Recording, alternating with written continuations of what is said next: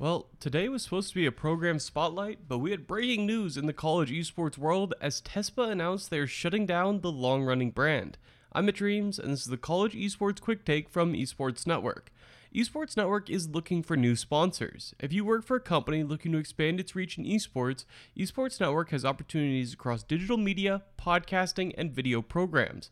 Please reach out to Esports Network CEO Mark Timmick using the email in the bio of this show. RIP TESPA. Since 2013, TESPA has been one of the leading collegiate esports event organizers.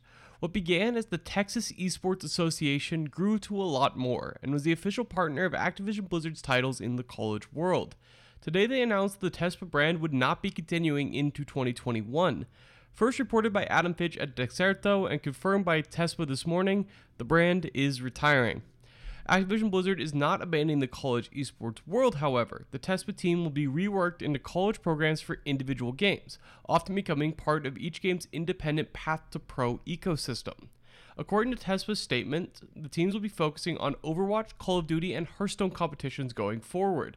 Hearthstone will fall under HS Esports, while Overwatch will fall under its dedicated Path to Pro accounts. There's also a new college page being added to the Call of Duty League website. Due to COVID, they are also canceling their chapter programming as well. The lack of live events due to the pandemic, combined with a rapidly growing ecosystem of other league organizers, likely pushed TESPA to make this change. College competitions will continue this coming spring, but there's no doubt that we are in a period of flux for college esports. For the last decade, TESPA and CSL have been the two main players in this industry. Now, TESPA is being fractured and CSL is in the hands of new ownership. Suddenly, a major vacuum is opening up, and there's no shortage of companies hoping to fill it.